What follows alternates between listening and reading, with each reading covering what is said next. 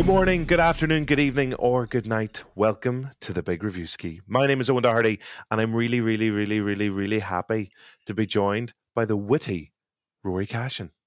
No pressure, Rory. Go, go, be witty. Okay. Um, Yep, that's good. jeez. Yeah, yeah, that's another good one. How, how are you? Ah, I love it. Class. What did I tell you? Um, I don't know. Is the Truman Show opening working? Are you feeling it yet? No, are you just like no? and Just As just a say hello. friend, I just want to be supportive, and uh, we'll leave it at that. be gentle, please. Thank you. Um, thank you, everybody, for listening today. Uh, hope you've enjoyed our previous interviews that have gone out recently. Don't forget to check out our chats with Anne Hathaway and Chiwetel Ejiofor, Daniel Kaluuya, Emile Hirsch, Lakeith Stanfield, Justin Roiland. I just keep naming people back for like for years and years. Yeah, I was, I was concerned how much longer I was going to go on. They just kept popping into my head. But anyway, we're not here for those people today. We're here for Louise Kiely, who you may not uh, recognize the name immediately, but Rory, will you please enlighten us all as to who Louise Kiely does and what she, uh, or sorry, who she is and what she does? That's the one. There we go. Well, if you've ever, if you've watched a TV show or a movie I have. that has been, well, let me get the qualifiers in place. I'm just so excited. that has been produced or made in full or, or in part in Ireland in the last, let's say, 20 years, there's a good chance that the cast involved in that movie are in that movie because of Louise Kiely, because she is essentially the biggest casting director in Ireland. Um, so she has been involved in some huge productions, uh, starting back in the day with some of the smaller ones like uh, What Richard Did and Sing Street, obviously uh, has moved on to bigger ones lately, like uh, the upcoming uh, Apple TV show Foundation, which is the biggest budget show ever filmed in Ireland, um, and also uh, The Green Knight, which is a kind of a horror period drama action thriller, all of the genres. Um, that has one of the best trailers I think we've seen Yeah. in a long time. Uh, and also, how could we forget? Normal People. She is the, the lady behind, uh, not singularly, of course, because it, uh, there's a lot of people involved in the process, but she was the one who uh, helped to discover Paul Mescal and the ultimate uh, union, perfect union between role and character, as well as, oh, I've forgotten her his co-star, co-star's name, uh, Daisy. Daisy Edgar Jones. That's it. Yes, I was like, Daisy Ridley's not right. She's she's good in her stuff, but she wasn't. She's also excellent in her stuff. Yeah. Yeah. So uh, Louise was chatting because she is doing a, a bit of a masterclass during the Dublin International Film Festival. So we got some time with her, uh, and I got to talk to her about obviously normal people, the follow up to normal people that she's also casting called Conversations with Friends. I think That's the one. um, as well as Foundation, and why Avatar Two is on her IMDb page. Uh, Are you got- telling me Paul I- Mescal is going to be a big blue alien wearing GAA shorts in Avatar 2? Are you have you just said that's what's happening? I'm not saying it's an exclusive, but I am Yeah. saying you'll have to listen to the entire interview to find out what color shorts Paul Mescal Avatar and not alien will be wearing. Worth it. The film. 100% worth it. Okay, brilliant. Happy days. Looking forward to hearing it because uh, as you said I like no offense to to Louise Kiely, but obviously the casting directors don't normally get uh, a huge amount of attention compared to directors, obviously the stars of a particular production, even like uh, somebody uh, like director of photography, screenwriters, you know, everyone is like, it takes so many people to make these things actually happen. But I think off the back of the global success of Normal People, um, she was up for so many awards and it was like nominated uh, Normal People's Louise Kiely for uh, a lot of the discovery work that was done there. So obviously an amazing track record. Uh, can't wait to hear about those shorts. Let's do it. Oh, that's what you're focusing on. Okay, well, I all right. just mainly, I'm just like, how does uh, Big We've all, we've, all, we've all got our stuff. I'll leave you to it. squeeze into the shorts? That's all. Uh huh. Louise, how are you doing today? Great, yeah. Thank you for taking the time to talk to me. This is great. Um, I guess right off the bat, um, how would I put this? So there's there's kind of a, a Hollywood version of what people might perceive your job to be, and it's you know wannabe actors coming into a room with a prepared monologue or delivering lines opposite uh, kind of a, a, an uncaring assistant, you know, just who are just delivering lines flat. Um, what is that like a fair representation of what your job actually is, or I, I imagine there's a lot more to it than that. Yeah, yeah, yeah, of course. Um, I mean, I think we can take the word uncaring out in the first instance, and um, yeah, at the very beginning, what we do is we're hired by a production company, so the producers and the director to find the actors for the piece. So anybody within the film or television series who has a speaking role, we will find them, whether it be a really big part or um, a very small walk on, which is also really important. So, um, so that's what we do at the beginning. So we um, navigate the journey that is finding all the the right actors at the right time for this project. And um, you know, obviously there's lots and lots of auditions um, you know, that people have been to and that people go to, but um I mean I can tell you in no uncertain terms that the people that I work with, um, we love people and I think that's a really large um uh, part of my job, as well as all the contracting and the, you know, going to see stuff and everything, you really have to have a real interest in actors and humans and an imagination to sort of um, kind of feel the character and see can you find the right dynamic combination at that time um, that fits in the bigger picture of the director's vision. And I guess like how how would you come to get a career in this. Like it, it, it doesn't seem something that uh, there's any one specific college course that lends itself to becoming a casting director. So how how how did you end up in this world?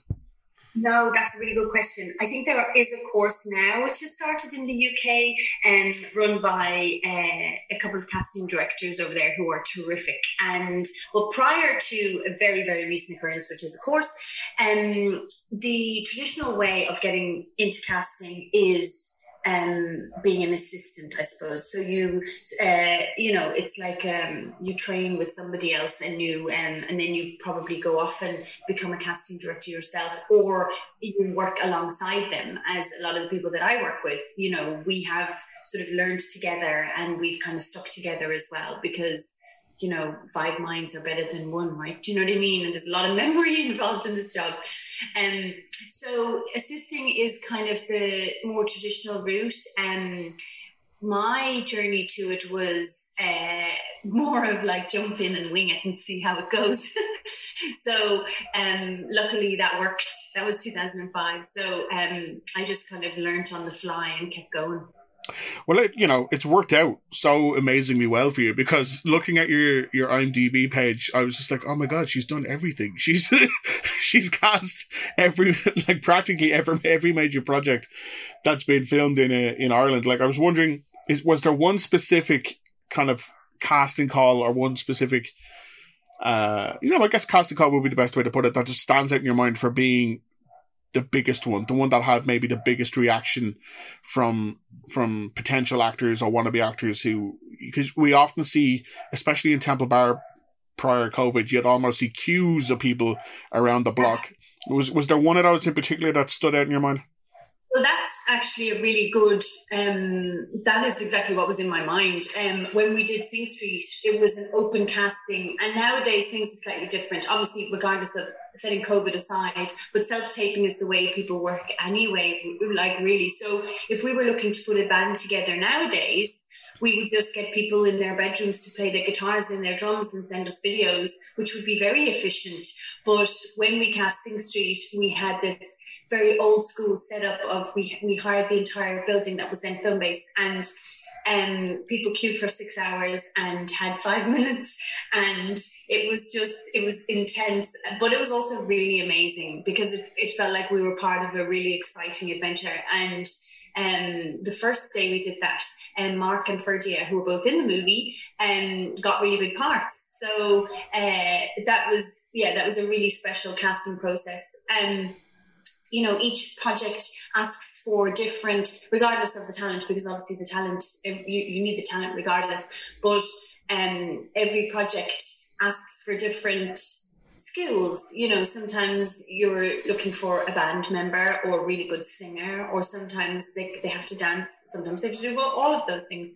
And sometimes um, you might find yourself looking for a skateboarder or, you know, somebody who's really great on computers or, you know, something like that. So, um, so yeah, it's about sort of investigating people's skills and then sometimes um, you know, if we're if we're working from that side. So, for example, if you you know with Ferdia or Mark, you know, their musical skills were already there, whereas they hadn't done any acting. And um, most of the time, we're meeting actors um, predominantly for roles. Well, every now and again, like obviously, it's it's great when because Ferdia was was so good in in Sing Street, uh, especially as someone who actually went to Synge Street, so I, I know exactly what that was like. um, but uh, uh, like there there are like some some absolute highlights that just uh, like they they appear and it's it's so noticeable that it's such a perfect marriage of the actor and the character and obviously you worked on normal people as well and mm-hmm. just seeing like the stratospheric career trajectory of Paul Mescal off the back of that like it's mm-hmm. it's insane that like essentially off the off the back of like one Irish TV show, he has now become one of the most well known actors in in the world today. Um, like, do you do you take a certain amount of pride knowing you were involved in that career trajectory, and I guess as well, like when it comes to casting that that role and that actor, is there a certain feeling you get when you're like, this is perfect in the casting room? Oh yeah, absolutely. Um, I mean, there's you know, a couple of things in that. Um, I mean, Paul was amazing in the show, like, and and Lenny directed Paul brilliantly, and the you know, and the designers designed around Paul beautifully. It was it was the perfect um combination of all of the right things, and so it was an amazing start for him.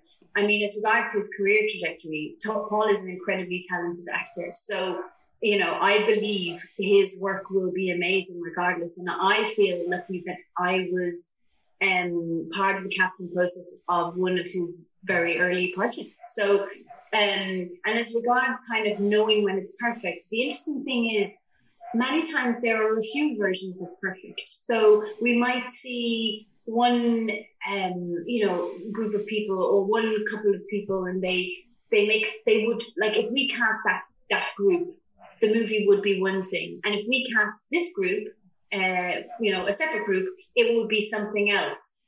Both great.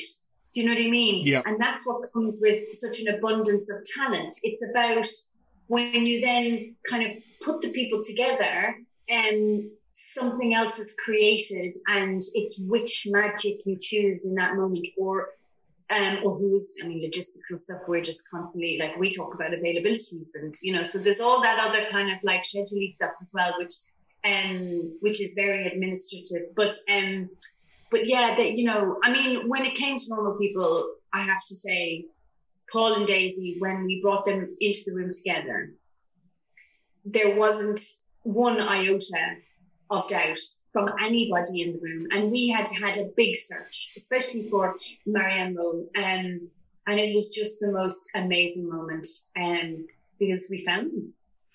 And, and then when you when you have a success to that extent, um, is there any pressure on you? Because obviously now you're working on conversations with friends, which people are going to invariably compare to normal people. Like there's just there's no way around that. But do you find is there any pressure on you to be like, oh, people weren't expecting that to do that well, so now we have to prove it wasn't a fluke with the casting of the next one.